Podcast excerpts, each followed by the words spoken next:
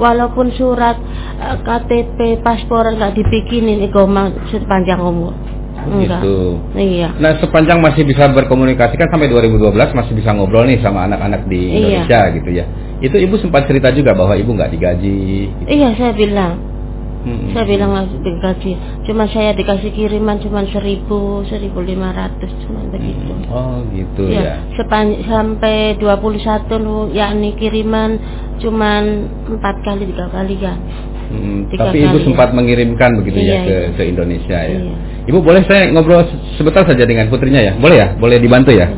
Itu eh, namanya siapa Mbak? Eh, Mbak Dia. Mbak Dia sepanjang ibu masih bisa berkomunikasi dari 98 sampai 2000 2012. 2012. Itu rata-rata perbincangannya apa di dalam komunikasinya? Ibu mengeluh atau bagaimana? Eh, dari awal memang sudah ada keluhan. Hmm. Eh, kalau di sini katanya kurang ini ya, majikan tuh kurang ini juga kurang Hmm. sayang juga. Hmm. Eh, terus tiap bulannya juga tidak digaji juga dari awal pertama kerja juga memang nggak digaji Hmm. gitu. Dari tahun pertama, tahun kedua kan itu kontrak kan dua tahun tuh. Iya. Memang itu nggak digaji. Oh, iya. digaji. Eh, Nah, ah, digaji. mm-mm. Sip. Terus? Eh, dari 98 itu sampai 2012 memang sampai eh, masih surat menyurat aja walaupun Hmm. gak ada telepon memang Iya, iya. eh, dibatasin juga Tapi ada nggak boleh. komunikasi lah iya, paling ada tidak ya. komunikasi. Saat itu apa yang disampaikan oleh Mbak Diah dan keluarga? Nyuruh ibu pulang, Pulang, aja atau? iya tentunya ya sudah kata saya tuh Hmm. pulang aja gitu cuman eh, balasannya ya selalu Ya nggak bisa pulang ya, bisa. ditahan ya. Eh, eh, Oke. soalnya secara paspor sama KTP juga ditahan Ditahan di sana. Iya. Itu menyebabkan pasti nggak bisa pulang ya. Ah. Nanti bermasalah Terus, juga di. eh, ibu saya juga kan Iya. dipindahkan Oke. Eh, eh, kan majikan pertama sudah meninggal Mm-mm. Eh, seminggu pertama ibu saya kerja majikannya meninggal jadi dioperlah ke saudaranya Sempat ada upaya tidak? Misalnya Mbak Diah datang ke dinas terkait, begitu ke iya ke mana minta Iya. bantuan supaya bisa memulangkan ibu iya saya. iya ke pertengahan 2013 itu ke BNP 2 TKI Tapi 2013 sudah tidak terhubung lagi dengan ibu ya? iya eh, eh, eh. Oh. dari yang sejak itu saya ke BNP 2 TKI Hmm.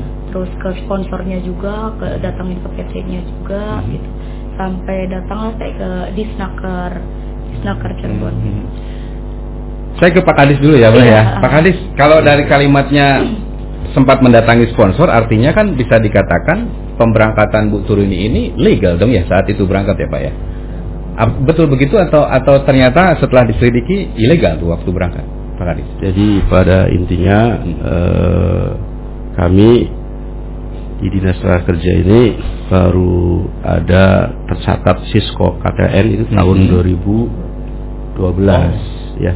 Nah ini masih ada di BNP 2 TKI. Jadi belum diserahkan sepenuhnya kepada dinas ya. dinas. Nah, kemudian eh, memang betul itu Mbak Dia ini selalu ke BNP 2 TKI. Nah, ini salah satu yang bertanggung jawab untuk bagaimana eh, pemulangan maupun memperjakan para TKI atau sekarang disebut dengan PNI. Hmm. Nah, kita mempunyai eh, Sisko TNI baru 2012 dan 2013 sudah mulai diserahkan dan 2017 kami harus membentuk suatu layanan terpadu yaitu LTSA. Nah, inilah Pak kami pemerintah daerah Kabupaten Cirebon melalui Dinas Kerja sedikitnya eh, akan mengurangi hal-hal yang PMI atau TKI yang non prosedural Hmm. dengan adanya LTSA ini. Ya, ya. Itu. Tapi keluar dari ceritanya Bu Turi ini, eh, Pak Abdullah, sejauh ini di Kabupaten Cirebon masih juga banyak kasus-kasus mereka berangkat unprosedural itu, Pak. Eh, kalau selama kita bentuk LTSA eh, sudah tidak mendengar lagi Pak. Alhamdulillah. Tetapi eh, masih ada lah salah satu oknum atau eh, sponsor atau calo-calo yang ingin instan dalam arti Iya. ingin Ingin tidak melalui mekanisme kita. Ya. Nah, sehingga eh, cepat untuk diberangkatkan. Hmm. Nah, itu dengan alasan dia eh, apa namanya holiday atau Ya. umroh, Hmm. tapi dia ternyata di sana eh, Kerja. kerja, kerja. itu. Malah jadi overstay nanti. Nah ini yang yang yang Iya, iya, iya. kami sedang mem- me- menginformasikan kepada masyarakat bahwa semua masyarakat Kabupaten Cirebon yang ingin bekerja ke luar negeri Hmm. silakan datangi LTSA atau ke PT yang terdaftar di Ya. Kabupaten Cirebon. Hmm, Baik. Pak Kadis nanti juga kami ingin Bapak memberikan himbauan lah kepada masyarakat supaya tidak ada lagi yang berangkat prosedural begitu ya Pak Kadis ya. Saya ke Ibu eh, Bintun dulu. Ibu, hmm, mengikuti apa yang terjadi terhadap Ibu Turi ini, mungkin apa yang bisa Bu Bintun eh, sampaikan kepada masyarakat? Apa ini yang ingin disampaikan silakan. Ya kalau masalah di lapangan Pak ya, Hmm. kerjasama di lapangan gitu. Ya sama, kalau ada informasi kayak gitu, saya menelusurinya Hmm. ke keluarga gitu. Termasuk juga yang terjadi waktu Ibu Turin ini. Kalau Ibu Tur ini saya enggak. Ya. Ya, ya. saya enggak cuman udah di karena saya tahu Ibu Tur ini itu kan dari Facebook itu. Tapi Oh, udah setelah viral itu. Ya setelah viral itu. Hmm. Kadang saya juga laporan-laporan kayak gini itu ya kadang dari Facebook, dari teman-teman grup gitu. Hmm. Kan ada ya banyak grup lah gitu. Iya. Kalau ini ada ini ada orang Cirebon di sana 21 tahun gitu. Hmm. Nah, saya ya pendampingan ke keluarga gitu. Saya telusurin keluarganya gitu. Hmm. Terus saya laporin ke Disnaker apa ke Pempat. Hmm. Itu tanggung jawab saya sih. Kalau yang saya di lapangan Hmm. gitu. Itu biasanya bentuk pendampingan seperti apa sih Bu? Misalnya nih, misalnya gitu di di Facebook ada yang viral nih. Ya. Kebetulan kebetulannya itu warga Cirebon begitu Ya, ya, yang dekat ya, dengan Ibu. ya. Itu apa yang pertama kali dilakukan biasanya dari Oh, saya KKBM? nyari keluarganya langsung? langsung. Mm-mm. Kayak kemarin itu yang lagi viral ini yang Fitria nih. Yang Fitria dari. Lumbenda nih, Mm-mm. 13 tahun dia belum pulang katanya. Saya cari, Mm-mm. itu ya harus ketemu. Kadang yang bikin saya kesel itu kadang alamatnya itu nggak tepat. Banyakannya kayak gitu. Mm-mm. Ya, ya saya sebagai yang di lapangan gitu ya. Mm-mm. Nah terus saya ya tanya kronologinya apa gitu. Nah pendampingannya itu kalau misalkan dia tahu Pempa atau Disnaker biasanya berangkat sendiri. Iya. Nah kalau yang nggak taunya ini saya dampingin Oh. ke kelurahan dulu, Mm-mm. baru ke dinas gitu. Hmm. Dan sejauh ini apa yang dilakukan sampai kemudian berhasil menarik dia dari luar negeri untuk bisa dibawa kembali ke Indonesia Ya kerjasama. dengan yang di luar begitu ya, dengan agensi yang memberangkatkan ya atau bagaimana? Ya agensi kadang nggak ada kabur pak. Ini Kadang PT dia, juga ya. udah nggak ada. Ya. Mhm. Ya saya kerjasamanya sama dinas. Dinas Nah, ya. Saya di lapangannya kayak ya misalkan ada yang bermasalah itu pendampingan ke dinas, ke disnaker, Hmm. apa ke pempat gitu. Ya yang kerja sih kan orang dinas. Iya, Kalau betul. saya Karena mereka yang lapangan. punya akses, kan? Nah iya, karena tanggung jawab saya itu cuma di lapangan gitu, Hmm. nggak nyampe ke dinas. Kalau ke dinas saya cuma paling kadis, Oke. gitu, apa ke pempat ke Pak Daniel gitu. Ya sebatas itu aja pak. Bu Bintun, saya masih ke Bu Bintun ya. Ya. Eh, selama ini melakukan pendampingan kemudian mengetahui ada TKI kita yang bermasalah di luar negeri, PMI kita bermasalah di luar negeri. Rata-rata soal apa sih Bu? Masyarakat kita, terutama eh, warga Cirebon lah. Biasanya bermasalah soal apa sih di sana? Soal yang nggak digaji, Oh, Heeh. oke. Kalau Timur Tengah kebanyakannya disekap begitu, Pak. Kalau kebanyakan Hmm. Timur Tengah itu ya saya pengalaman bukan saya belum pernah ke Saudi ya, tapi Iya, saya iya. pernah di daerah sendiri nih, daerah Cirebon saya. Dua bulan ikut sama orang Saudi itu. Hmm. Saya daerah Kapetakan, tapi saya ada di Cirebon, nggak boleh tuh pulang.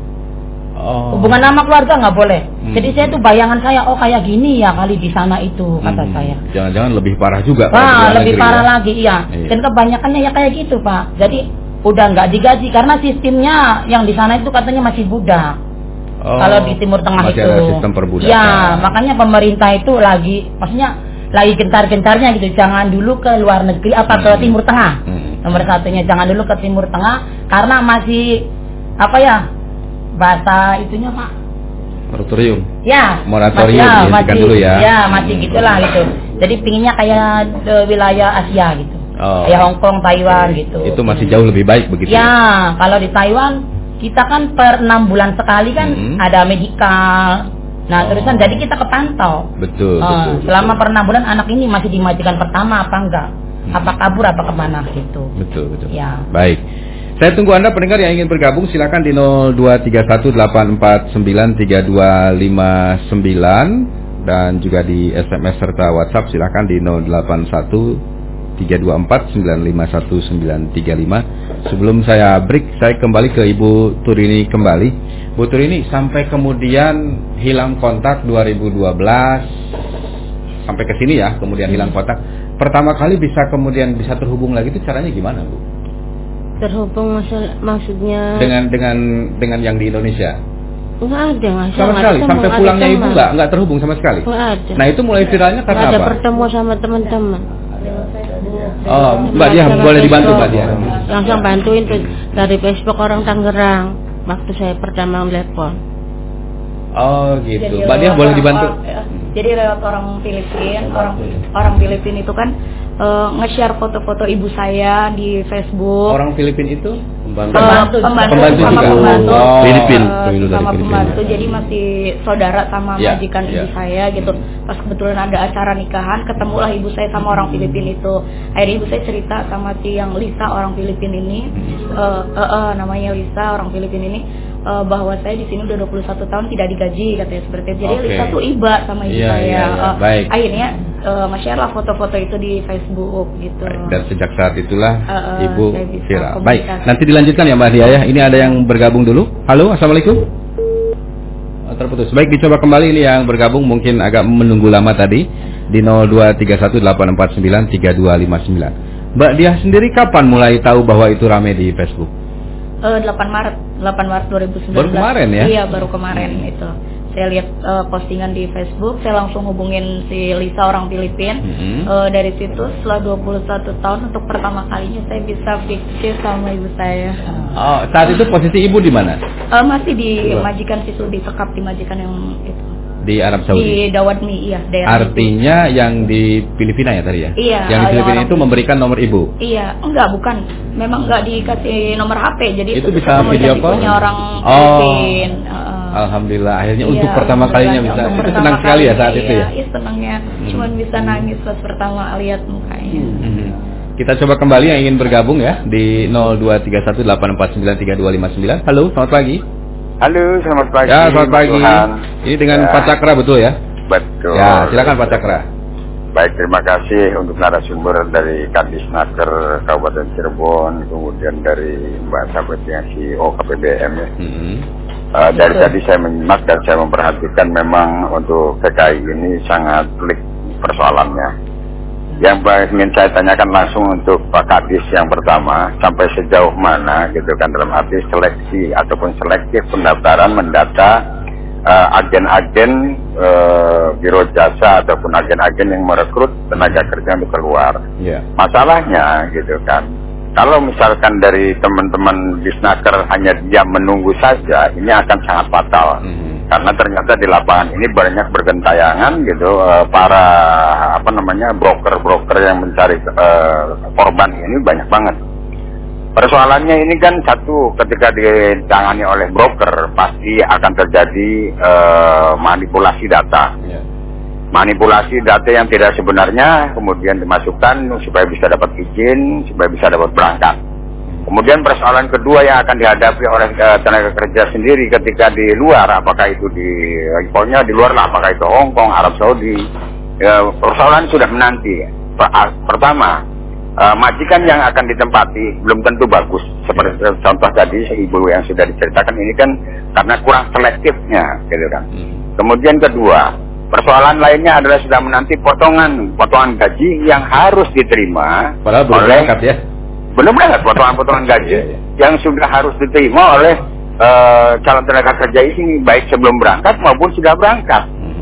Ketika mendapatkan majikan yang eh, ditempatkan di salah satu majikan, ini tenaga kerja kita ini sudah sudah dihantui dengan potongan potongan gaji selama lima bulan Ya. atau 10 bulan itu saya juga belum. Sedangkan potongan gajinya sendiri kan hampir 60 persen. Baik. Pak Cakra boleh agak dipersingkat Pak Cakra? Nah, ya kemudian yang ini perta- perta- dan jadi pertanyaannya gini, eh, sampai sejauh mana dinas tenaga kerja proaktif gitu kan Mhm. untuk eh, manet- me- mengantisipasi hal-hal eh, tersebut tidak terjadi lagi. Baik. Kemudian untuk ibu eh, siapa tadi yang CEO tadi, Ibu Bitun. ah iya ibu itu. Nah ini barangkali eh, tadi kan saya hanya mendengarkan cerita hanya sebagai pendampingan. Mhm. Apakah harus menunggu persoalan? Oh, Oke. Ya, kan? apakah harus menunggu persoalan Anda baru bekerja gitu kan? Mhm. Alangkah lebih baiknya Ibu juga ketika sebagai CEO di lapangan ini juga sudah bisa mendata, mengkanter mereka Ya. mereka yang akan berangkat. Cara saya itu Baik, aja. Bu. baik, nanti disampaikan. Terima kasih Pak Cakra ya. Ya, sama-sama Om. Baik, yang lainnya saya tunggu kembali di 02318493259 atau di 081324951935. Nanti kita akan jawab pertanyaan yang disampaikan oleh Pak Cakra setelah yang berikut ini dulu. RRI Cirebon, Flash News. Flash News.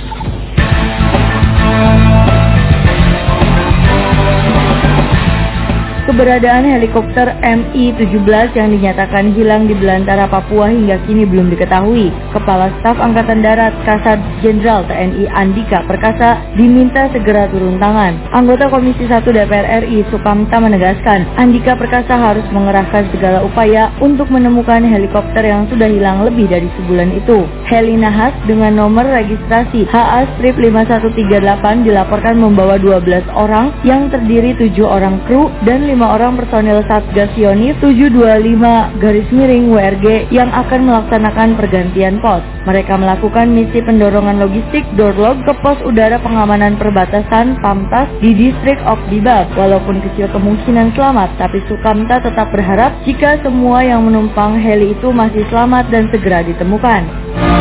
RRI Cirebon, Flash News. Kami lanjutkan kembali dialog kita pagi hari ini dan uh, saya masih berbincang dengan Pak Dr. Andes Haji Abdullah Subandi MSI, uh, Kepala Dinas Tenaga Kerja dan Transmigrasi Kabupaten Cirebon, kemudian Ibu Bintun KPBN Kabupaten Cirebon dan juga Ibu Turini ini pelaku PMI-nya. Kita hadirkan dan terima kasih Pak Cakra tadi sudah disampaikan pertanyaannya ke Pak Kadis dulu, Pak Kadis mungkin bisa dijawab Pak Kadis. Baik, Pak Tarka, terima kasih atas pertanyaan.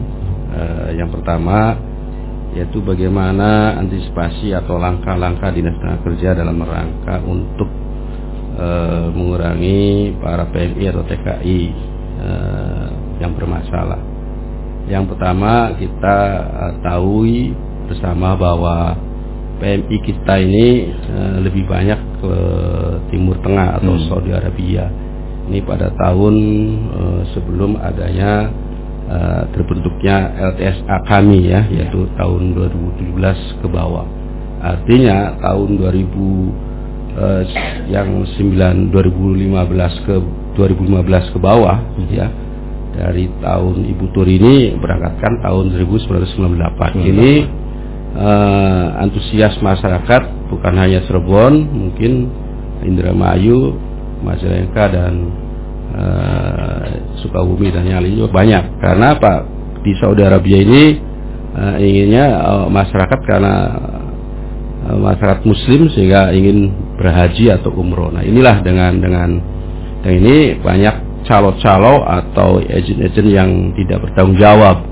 Nah, sehingga dengan mudahnya para PMI atau para TKI ini bekerja di luar negeri khususnya di Arab Saudi dengan dipermudah artinya yang ilegal ya. Uh, tanpa persyaratan. Kadang-kadang KTP-nya dibuat uh, dituakan walaupun masih muda atau kartu nikah dan sebagainya. Ini uh, dibuat oleh calo-calo atau uh, sponsor yang tidak bertanggung jawab.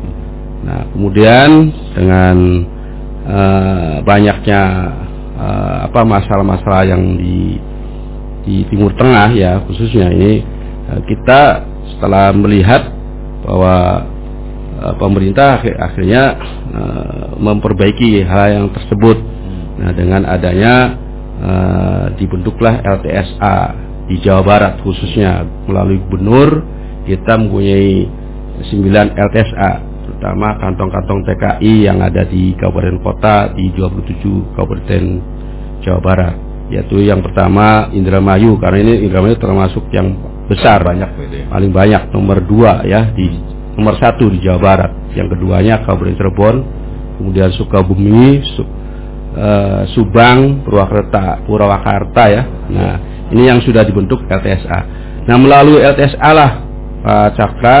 Mudah-mudahan uh, masyarakat Kabupaten Cirebon ini uh, bisa bisa bekerja dengan nyaman ya. Artinya semua yang ingin bekerja ke luar negeri ini harus tercatat melalui Dinas Tenaga Kerja dan Transmigrasi yaitu layanan terpadu satu atap yang tepatnya di Kerucuk yaitu belakang asrama polisi. Nah ini, jadi eh, langkah-langkah kami yang pertama itu eh, sosialisasi kepada masyarakat agar eh, kalau ingin bekerja ke luar negeri harus eh, apa memenuhi aturan yang ada, Iya, betul, betul. baik di LTSA maupun PJTKI yang eh, terdaftar di kami itu kurang lebih 50. Nah ini nanti akan saya perlihatkan dan insya Allah mungkin akan saya informasikan di di kerucuk. Inilah agent atau PJTKI yang resmi atau legal pak. Ya, Itu. ya. Sehingga masyarakat akan memilih ke mana yang benar-benar eh, legal gitu. Betul, betul. Nah, kemudian harus melalui ETSA. Kemudian yang ketiga dengan ada Undang-Undang Nomor 18 Tahun 2017 bahwa peran pemerintah daerah ini lebih dominan. Artinya semua eh, calon TKI atau PMI harus terdaftar di kita, Mhm. baik dokumennya mulai dari KTP-nya itu palsu atau tidak, kemudian dari kartu nikahnya bagaimana, Ya. kemudian ijazah juga sama, termasuk kakaknya gitu. Jadi kalau misalkan sudah dipalsukan ya sudah tidak bisa Ya, untuk ya. berangkat Betul, gitu. Pak. betul, Jadi betul. salah satu selektif di kami pun tetap kita laksanakan dengan adanya LTSA ini. Baik. Eh, Barangkali itu kemudian yang terakhir ini Hmm. kita sudah membuat eh, online Pak. Ya, jadi Pak Cakra bisa diinformasikan kepada masyarakat. Hmm. Kita ini sudah zamannya canggih ya, sudah punya HP, masyarakat sudah banyak punya HP. Dengan kita punya PMI online di Google ya, kita coba buka Google-nya. Nah, kemudian dengan eh, PMI online eh, dot disnakertrans dot cireboncup dot go dan dot id. Ya. Nah ini dengan PMI online mohon dicatat saja nih Pak, Cak- Pak Cakra ya. Nah nanti akan bisa membuka masyarakat akan memilih ke mana. Sekarang yang yang ini kan di Asia. Ya. Ya. Misal ke Hong Kong gajinya berapa, PT-nya yang resmi ini Lengkap begitu ya, Pak, ya? lengkap. Hmm. Kemudian kerjanya apa sebagai pembantu rumah pak tangga sebagainya ada ini di PMI online dot id. Nah ini tinggal di- dibuka saja pak. Hmm. Insya Allah ini bisa. Ini untuk penyebarluasan informasi Mhm. agar masyarakat tidak keliru dan tidak. Baik, saya yakin informasi ini bisa membantu masyarakat. Mudah-mudahan kan goalnya adalah tidak ada lagi yang bermasalah di luar negeri ya Pak ya. Betul pak, Nah, betul. sebenarnya sedikit saja Pak Kadis, Ya. mereka yang berangkat ke luar negeri kemudian bermasalah, baik itu yang berangkat dengan cara legal dan ilegal, terutama yang ilegal. Yang ilegal ini juga masih bisa ditangani oleh dinas Pak kalau terjadi masalah di luar negeri. Nah ini yang ilegal nih masalahnya kalau misalkan kan ti- tidak ada data ya Pak. tidak ya? ada data Ya. susah pak. Hmm. Seperti yang sekarang viral juga Fitria Ya. ya dari Lung Benda Palimanan. Nah kita setelah kita selusuri di sana hanya ada foto, ya ada foto saja. Tapi di sana ada foto yang ditunjukkan, kemudian ada B- eh, LPK-nya pak, LPK-nya. ya kan.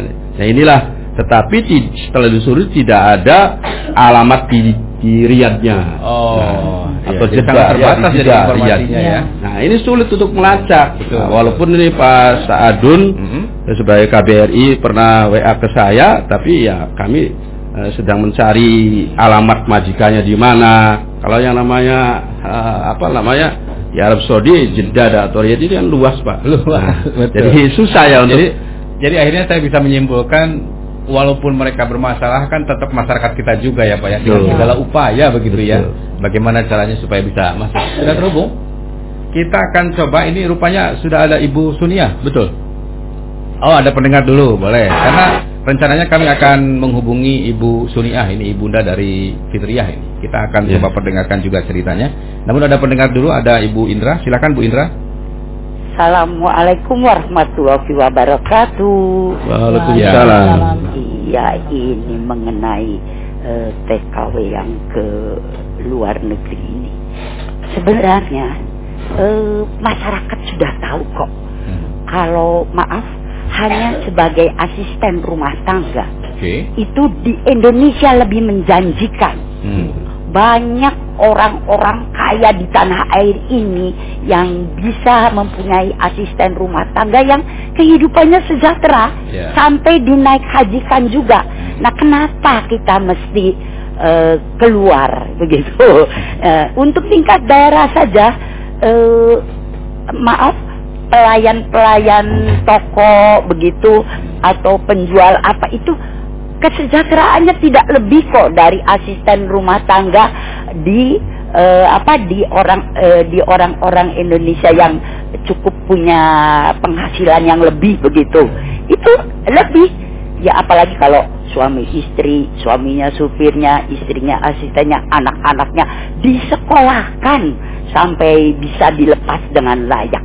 Nah, eh, ke kemudian pertanyaan saya begini, Bapak eh, Kadis, bukannya eh, masyarakat kita yang kalau pergi keluar harus tercatat gini gini gini gini. Saya balik pertanyaannya, mengapa kita bisa kecolongan? Ada pekerja-pekerja ilegal yang bisa keluar itu di mana pertanggungjawaban negara Baik, dalam hal baik. ini.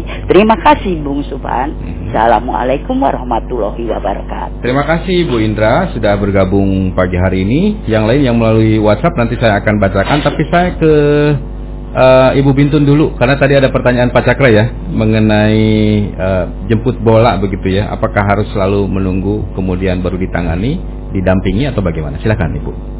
Ya, pagi Pak Cakra. Kalau KKBM itu kan istilahnya ya nunggu instruksi gitu Pak. Mhm. Jadi kalau kita nggak ada instruksi, kita nggak bisa. Ya, Padahal ya sering saya tuh nggak usah nunggu instruksi, saya bisa saja. bisa saja gitu kan. Kadang saya juga nggak melaporkan, Mhm. udah saya cari aja sendiri gitu. Ya, ya. Tapi kita juga nggak berwenang gitu Pak.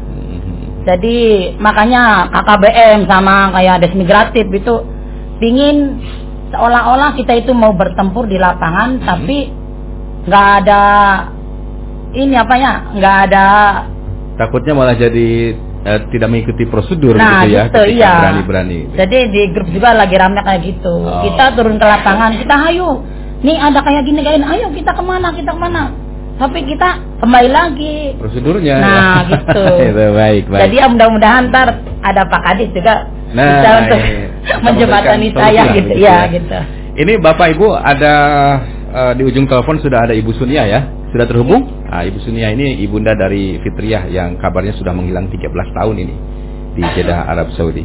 Ibu Sunia, Assalamualaikum, selamat pagi Ibu. Waalaikumsalam. Ya, bisa mendengar suara kami dengan baik Bu Sunia ya? Iya bisa. Bu Sunia, eh, jadi kabar terakhir dari putrinya, Fitriah, itu didapatkan kapan Ibu? Itu waktu keberangkatan baru satu tahun, Tahun berapa itu Bu? tahun 2006. 2006 ya. Mhm. 2006 itu masih bisa mengabarkan ke ibu ya? Enggak, itu Oh hilang, hilang kontaknya 2006. Iya, ya enggak ini waktu satu tahun tuh majikannya tuh kirim Mhm. di satu tahun. Cuman ngomong sama yang itu sih sama anaknya sih nggak belum pernah. Oh oke. Artinya sepanjang Fitriah ini berangkat ke luar negeri, katakan begitu ya, itu Iya. ibu sama sekali tidak pernah terhubung dengan Fitriah, Iya. hanya dengan majikannya. Iya, tidak pernah sama sekali satupun sama Fitri yang ngomong juga. Apa yang disampaikan majikannya ketika ngobrol dengan ibu? Kata, si majikannya gini, nggak usah nggak usah ngebel sama Fitria nanti dianya nangis gitu, nanti Oke. ibunya nangis. Hmm. Jadi nantinya kerjanya nggak karuan, jadi Mhm. boleh ngobrol sama anaknya gitu. Mhm. Bu Sunia, apa yang ibu tahu dari kondisi putri ibu Fitriah di sana? Mungkin dari media, dari teman-temannya, atau mungkin kalau sekarang dari Facebook dan seterusnya. Apa yang saat ini eh, apa namanya ya dirasakan oleh Fitriah di sana? Mungkin apakah mendapatkan kekerasan atau apa? Enggak, ini belum ada ya, belum ada kabar. Sama itu sekali ya bu ya? Sama sekali mengalami kekerasan atau dikurung atau gimana itu belum ada sama sekali sampai Mhm. sekarang. Mhm. Upaya yang ibu Sunia lakukan apa bu supaya putrinya bisa segera berkumpul kembali? Ya udah berbagai cara, cuman ya ini sih belum ada hasilnya aja. Mhm. Mhm. Saya sedikit ke Pak Kadis mungkin. Pak Kadis ada informasi apa ini Pak Kadis soal Fitriah selain tadi hanya eh, lewat foto ini Pak Kadis? Jadi untuk kasus Fitria Hmm. bersama Dinas Tenaga dan Integrasi pemerintah Kabupaten Cirebon, kami yang pertama sudah membuat langkah-langkah. Mhm. Yang pertama itu dari berita media cetak Sadar Cirebon Group ya, Ya. pada hari Jumat tanggal 26 Juli 2019. Hmm. Nah, kami eh, akhirnya eh, langsung ke lapangan dan memanggil orang tuanya untuk membuat suatu aduan dan saya sudah memberikan surat kepada Direktur Pelindungan WNI dan BHI Kementerian Luar Negeri eh, di Jakarta Pusat yaitu tertanggal 29 Juli, Pak. Nah, ini eh, di sini ya, Ibu Ibu ini bekerja di PT Safika Jaya Utama tepatnya yaitu majikannya bernama Mahmud Ibad Antuariki ya Iya. yang beralamat di Jeddah Arab Saudi. Nah ini eh, alamatnya ini Jeddah Arab Saudi pak. Jadi belum ada kampungnya atau desanya kalau Iya. di, di di Indonesia gitu ya. Nah ini jadi ini mudah-mudahan akan dilacak Mhm. eh, sehingga nanti akan eh, Ibu Fitriani mudah-mudahan dipulangkan Baik. melalui KBRI di di Arab Saudi. Pak. Baik. Bu Sunia, halo. Halo, Bu iya, Sunia, ini kebetulan di studio ada Pak Kadis juga, iya, ada dari KBBM juga Ibu Bintun. Iya, iya. Apa yang mungkin Ibu Sunia ingin sampaikan ke Pak Kadis supaya juga bisa segera membantu memulangkan Fitria Ya. Silakan Bu Sunia. Ini sih saya yang mohon banget minta tolong, minta bantuannya bapak sama ibu. Saya kan orang kampung ya, nggak ngerti apa-apa ya tolong diusahakan. Pengen anaknya pulang ke Indonesia lagi bersama kumpul lagi gitu pak. Hmm. Bu Sunia, boleh saya tahu dulu itu alasan Fitria ingin ke luar negeri itu karena apa Bu? Ya enggak, dia hanya ingin ke sana sendiri. Soalnya minta ini sih mau bahagian orang tua, biar Oh. bikin rumah sendiri katanya gitu. Tapi sama sekali setelah berangkat itu hilang kontak ya Bu ya? Yang kontak sama sekali belum pernah bicara atau apa pun. Baik. Bu Sunia kami juga turut prihatin mudah-mudahan ini bisa segera mendapatkan informasi dan bisa dipulangkan begitu ya Bu Sunia ya. Ya. Terima kasih Bu Sunia. Selamat pagi. Assalamualaikum. Waalaikumsalam. Baik. Saya kembali dulu ke Bu Bintun. Kalau melihat cerita yang disampaikan Bu Sunia, mungkin apa yang ingin disampaikan Bu? Bintun. Ya pertama saya itu sebagai pendamping di lapangan pinginnya cepat ditindaklanjuti Hmm. sampai ke yang punya wewenang gitu ya. Ya. Terusan saya juga di lapangan itu enggak istilahnya sosialisasi itu terus-terusan sebenarnya Pak. Mhm. Kalau kalau apa kayak di desa-desa itu. Kalau misalkan mau berangkat harus yang resmi. Ya. Jadi saya takut-takutin sebenarnya itu. Apalagi yang Timur Tengah itu. Kalau misalnya ke Timur Tengah nggak melalui desa kata saya lewat belakang, pemerintah nggak akan menjanjikan untuk ibaratnya bisa memulangkan apa membantu itu. Mhm. Tapi kebanyakannya sering kecolongannya di Timur Tengah itu. Pak. Saya itu. Dan saya bersama teman-teman CO itu eh, di tiap desa pingin kalau ada yang mau berangkat ke luar negeri, Hmm. kalau minta surat di balai desa itu pingin saya siapa sponsornya dan PT-nya gitu. Jelas. Jelas. Gitu ya. Jadi kalau terjadi yang kayak gini, biar cepat gitu penangannya itu. Iya. ya, ya. Itu yang saya sebagai CO di lapangan gitu, Hmm. pingin saya kayak gitu. Dan saya juga pingin teman-teman warga Ciayu Majap Kuning ini kalau mau berangkat ke luar negeri, Hmm. tolonglah yang resmi, jangan yang nggak resmi. Kalau misalkan dia nggak tahu resmi dan nggak resminya itu gimana, Mhm. bisa telepon ke nomor saya karena di setiap wilayah itu udah ada CO pak, Oh. nggak KKBM aja, Hmm. ada ada migratif juga ada. Jadi sebenarnya itu cuman kurang sosialisasi mungkin pak. Jadi saya ini lagi ada agenda sama teman-teman itu ya ibaratnya dari agenda satu bulan itu dua apa empat sekarang sepuluh mungkin pak Oh. ke lapangannya itu ke tiap desa gitu. Mhm. Mhm. Baik. Iya. Sebelum saya ke Bu Turini kembali, mungkin Pak Kadis bisa menjawab pertanyaan Bu Indra soal kok masih ada yang kecolongan, Pak Kadis. Silakan Pak Kadis. Baik, eh, untuk pertanyaan Ibu Indra, eh, ini kenapa misalnya masih ada masyarakat yang colongan atau ingin bekerja eh, di luar negeri? Ini Bu, eh, karena memang perlu diketahui ya, eh, yang namanya masyarakat kadang-kadang eh, dari orang ke orang gitu kan. Oh itu melalui PT itu saja, padahal Bagus itu gitu bagus, ya. padahal belum tentu legal. Nah, jadi alangkah baiknya kalau supaya legal ya harus eh, melalui informasi yang benar yaitu harus datang ke Disnakertran melalui LTSA inilah salah satu eh, supaya masyarakat tidak tertipu.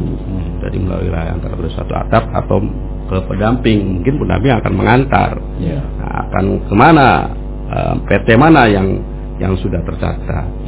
Nah, kemudian yang yang tadi ibu di di Indonesia memang asisten rumah tangga gajinya sudah bagus. Nah ini cuma masyarakat masih image-nya emang ingin keluar Lebih bagus lebih katanya. bagus lagi. Iya, mungkin iya. kalau di di Cirebon mungkin untuk pembantu rumah tangga ini mungkin hanya satu juta sampai 2 juta atau satu. Nah di sana sudah tergiur ya. Ya, di ya. Hong Kong sendiri sudah 8 juta gajinya. Nah ini barangkali ibu. Nah kemudian eh, pemerintah pusat dalam ini juga eh, jangan sampai masyarakat ini berpulang pergi langsung kerja ke luar negeri pulang lagi. Tidak pak. Tidak bu. Tapi artinya kita eh, adanya desa disintegratif desa migran produktif. Jadi untuk me, me- apa namanya memberikan bekal atau Iya. memberikan pelatihan pelatihan kepada masyarakat yang sudah bekerja ke luar negeri cukup hanya sekali atau dua kali. Nah nanti di sini akan dilatih.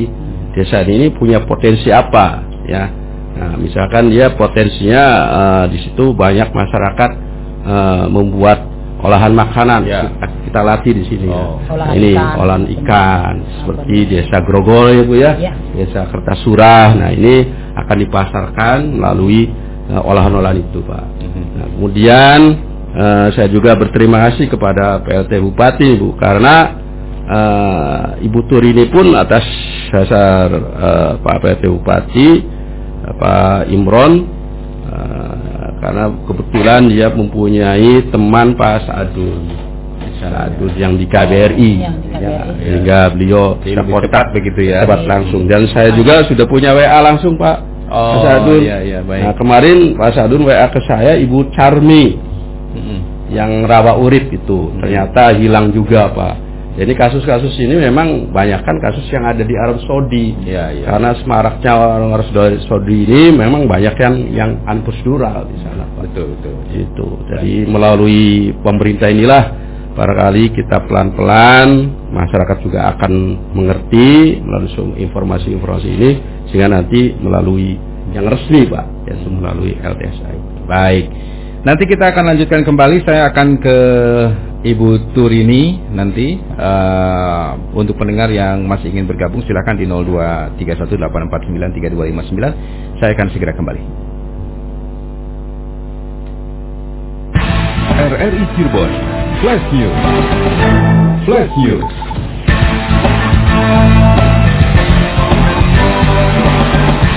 Masyarakat dan pengunjung yang berada di sekitar Gunung Tangkuban Perahu, Jawa Barat diminta untuk menjauhi Kawah Ratu yang merupakan bagian gunung tersebut. Badan Penanggulangan Bencana Daerah BPBD Jawa Barat menyampaikan imbauan ini menyusul terjadinya erupsi Gunung Tangkuban Perahu pada Jumat lalu. Kepala Seksi Rehabilitasi dan Rekonstruksi BPBD Jabar Budi Budiman Wahyu mengatakan, hingga kini Gunung Tangkuban Perahu masih mengalami getaran dengan kekuatan 0,5 hingga 1 amplitudo. BPBD bersama dengan Pos Pengamatan Gunung Tangkuban Perahu, Pusat Vulkanologi dan Mitigasi Bencana Geologi, PVMBG sampai sekarang masih terus berkoordinasi mengenai perkembangan Gunung Tangkuban Perahu. RRI Cirebon Flash News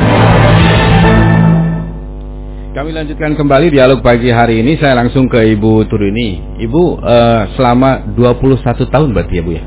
Kurang lebih 21 tahun. Itu Ibu tetap bekerja biasa di sana. Mhm. Tapi dengan ada kekerasan begitu, menerima kekerasan juga enggak? Maksudnya dimarahin gitu. Dimarahin, dipukul. Kalau dipukul saya belum pernah. Mhm. Belum Ta- pernah. Tapi kalau ucapan gitu Ya, itu dimarahi menurut gitu. sih biasa aja. Setiap hari Iya. merasakan itu. Ya, setiap hari itu bertengkar. Terus saya tuh nggak akrab, nggak nggak sering ngobrol-ngobrol sama keluarganya. Hmm. Karena saya tuh udah kenyang benci gitu, udah nggak mau kerja. Oh. Udah pengen pulang. Iya, Pengen ingin pulang ya, inginnya Jadi, pulang aja. ya. Saya tuh kalau habis kerja masuk ke kamar lagi gitu. Mhm. Menghindari untuk ngobrol menghindari. gitu ya. Aha. Bu, 21 tahun itu di satu majikan atau pindah-pindah? eh, dua majikan. Pertama itu yang di dulu di Jawa Yang meninggal itu ya? Iya meninggal itu. Terus yang dipindah eh, di majikan saya sekarang Bapak Bahan. Sebenarnya yang yang majikan yang pertama yang meninggal itu tabiatnya baik atau juga suka marah-marah juga? Nggak tahu ya, orang namanya juga orang Saudi jadi belum ya seandainya saya tinggal tiga bulan dua bulan jadi tahu masalahnya. Oh. Kalau kan baru satu Iya, itu ya. jadi belum Hmm. tahu. Belum mengetahui Iya, sifat belum tahu aslinya sifatnya, seperti apa. Sifatnya itu belum tahu. Begitu ya. Bu, sampai kemudian oleh majikan kedua ya mungkin ya, Iya. eh, paspor ibu ditahan, dokumen ibu ditahan yang akhirnya ibu nggak mungkin bisa ke kembali ke Indonesia begitu ya karena Iya. dokumennya nggak ada. Itu ceritanya gimana bu? Tiba-tiba surat-surat ibu diambil atau diminta atau karena ada kejadian apa gitu sampai diambil? begitu? Enggak, saya itu nggak di sepanjang umur saya nggak keluar nek suruh bikin apa masalah igoma Mm-mm. paspor belum Hmm. sepanjang umur cuman suruh kerja terus kata Oh. saya bapak kata saya minta pulang kata saya saya nggak mau kata saya kan orang Indonesia aturan dua tahun kata Betul saya. betul. Iya, Hmm. Eh, saya nggak mau kerja udah katanya. Udah kamu sabar katanya. Habis orang tua meninggal kan Mm-mm. ngurusin si nenek itu Mm. sampai 12 tahunan. Terus neneknya udah meninggal, suruhin kerja terus. Nggak Mm-mm. tahu itu. Gaji nggak digaji. Eh, setiap bulan minta bayaran nggak dikasih.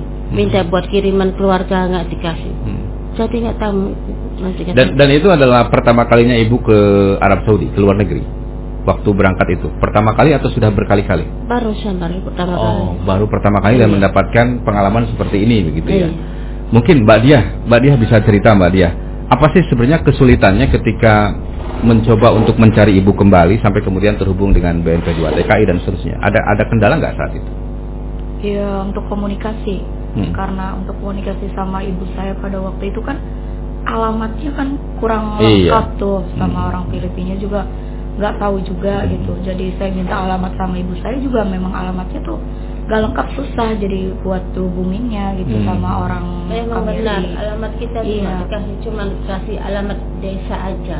Desa udah udah Hmm, keluar. hmm, hmm. Lain-lainnya kepolisian, masalah pos eh, nggak dikasih.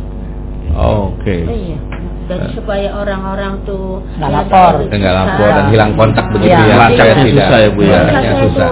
namanya di, diganti di sananya Fatma. Oh, baik. Bukan Turini ya kan ya, Turini. Fatma. Makanya di- Baik, Pak, Kadis. Ya, ya, saya ke Pak Kadis. Pak Kadis. Kita tuh nggak ada. Oh, Oke, ini kan hampir sama dengan ceritanya Fitriah ya. Fitriah juga nggak ada RT RW-nya kalau di dalam negeri ya. Iya, kalau di kita kan ada RT RW-nya kan. di mana. Kan. Udah cuma disebut Saudi Arabia selesai gitu. Sudah Arab Saudi Sudah ya, Arab Pak. Saudi. nah itu kalau sejauh ini ya. Mending-mendingan dimasukin penduduknya. Saya sepanjang umur nggak nggak ada. Oh. Penduduk Goma nggak ada.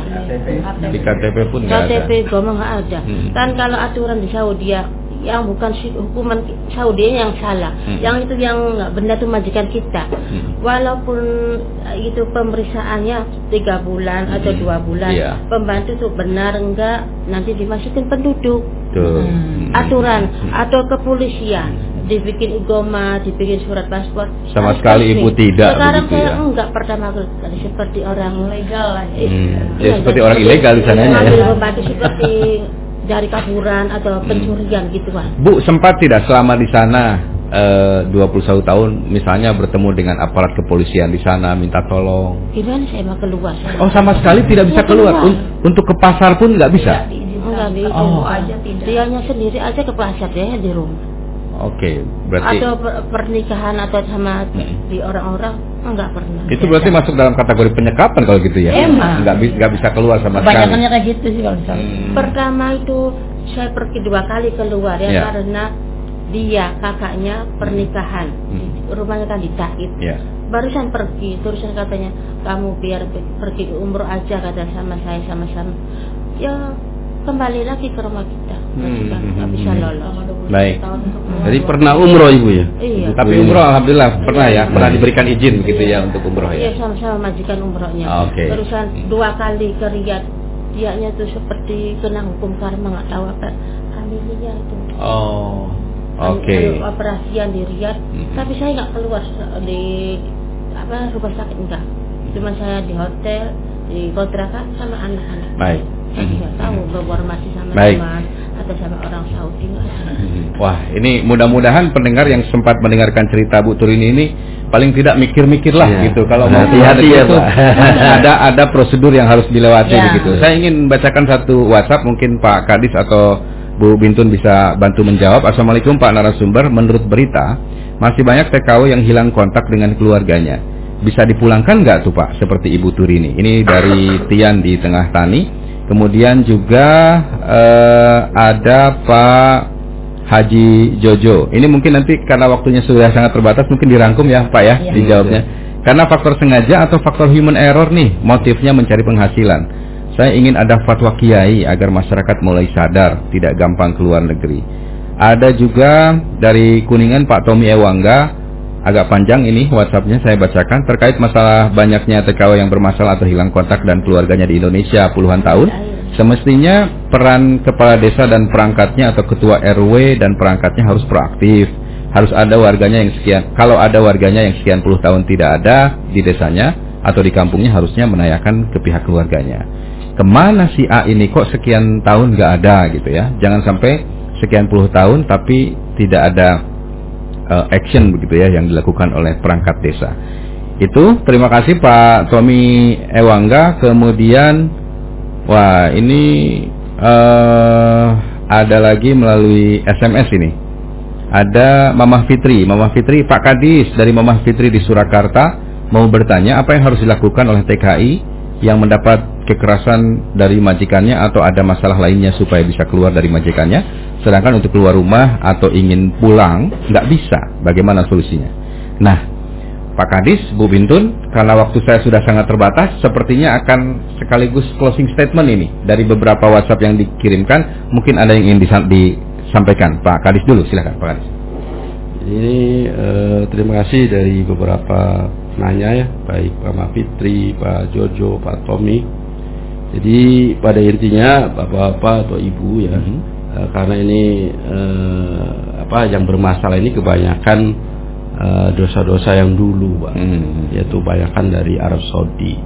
Nah, untuk ke depan artinya melalui yang sekarang eh, pemerintah Kabupaten Cirebon melalui Dinas Tenaga Kerja dengan adanya dibentuknya LTSA barangkali ini yang terbaik Hmm. Uh, sehingga uh, kita lebih selektif Ya. bagaimana dari mulai desa dulu Pak Mhm. dengan adanya desa dismigratif ini uh, melalui desa Ya. apakah kepala desa atau ku ini harus tahu warganya yang ingin bekerja ke luar negeri Hmm. Nah, ini sehingga uh, namanya siapa, bloknya, apa. RT RW-nya mana, data yang lengkap. Hmm. Nah, apabila terjadi termasuk Pak Camat juga, Pak. Hmm. Ini kita eh, sedang eh, gejar-gejarnya asosiasi kepada desa, ya. Nah, sehingga nanti ketika dia berangkat, ya semuanya datanya lengkap, baik. Tidak dipalsukan, kemudian istilahnya alamatnya jelas, kemudian kita tercatat di kita, kemudian sampai dari eh, dan undang-undang baru ini, Pak. Hmm. Artinya undang-undang nomor 18 tahun 2012 ini mulai dari administrasi kemudian bekerja sampai pulangnya pun harus kita kawal Ya. sehingga tidak ada nantinya yang yang namanya ilegal itu. Baik. Nah ini Pak, jadi eh, kami eh, mengimbau kepada masyarakat ya agar berhati-hatilah Baik. eh, untuk eh, bekerja ke luar negeri ini melalui aturan yang ada atau mekanisme yang ada di Baik. Kabupaten. Terima kasih Pak Kadis. Saya ke Bu Bintun mungkin singkat saja Bu Bintun. Ya, kayak saya menambahkan aja gitu. Ini juga agenda buat KKBM karena kerja KKBM itu semua wilayah KKBM ya. Iya. Jadi ya cuman 3 CO ya. Jadi kadang sehari itu kejangkau cuman 4 desa gitu. Ya. Jadi saya itu agenda saya kalau mau berangkat keluar ya itu dari yang tadi saya yang tadi saya omongin itu Hmm. harus jelas sponsornya mana, Ya. PT-nya apa Hmm. gitu. Jadi dari desa dulu lah kali itu. Hmm, Mungkin baik. yang harus diperbaiki. Mhm, Baik, dari unsur terkecil dulu dari Iya. desa begitu ya. Saya ke eh, Bu Turini. Bu Turini sedikit saja mungkin bisa memberikan himbauan Bu Turini untuk para eh, masyarakat terutama di di Kabupaten Cirebon yang selama ini masih ingin keluar negeri supaya tidak terjadi eh, apa yang Ibu alami itu mungkin apa yang ingin Ibu sampaikan kepada eh, para perempuan yang lain terutama perempuan ini ya. Ya. Silakan Ibu. Pokoknya udah jangan jangan tiba-tiba anak putu kita jangan sampai kayak. Amit-amit terbang bayi. Jangan Iya. sampai begitu ya. Iya. Ah. Takutnya namanya juga manusia kodar nasib mungkin seperti saya sepanjang Iya. umur sikap Iya. nggak bisa keluar nggak bisa ya nih pokoknya informasi sama orang-orang ada Baik, baik. Sekarang sudah senang bisa berkumpul lagi dengan anak-anak ya Bu ya, sudah ada di Indonesia dan uh, tentu putra putri juga sudah senang ya bisa bersama Ibu kembali. Tinggal dijaga gitu ya. Mudah-mudahan tetap sehat ya Bu ya. sampai sakit Ah. pikiran tertekan batin kodar nasib saya pak Ya, insya Allah akan lebih baik setelah ini. Baik pendengar, terima kasih juga Anda sudah menyimak. Mohon maaf mungkin ada beberapa WhatsApp dan juga SMS tidak sempat kami balas atau telepon tidak sempat kami angkat karena keterbatasan waktu. Bagi Anda yang tidak sempat mendengarkan siaran ini uh, secara full dari jam 8 hingga pukul 9, Anda bisa mendengarkan kembali uh, melalui podcast di channel saya. Silakan di aplikasi Spotify atau di Google Podcast dan juga di Anchor.fm. Anda bisa mendengarkan siaran ini kembali secara utuh mungkin 5 menit dari sekarang Anda bisa dengarkan kembali. Saya Muhammad Suban undur diri. Terima kasih. Selamat pagi.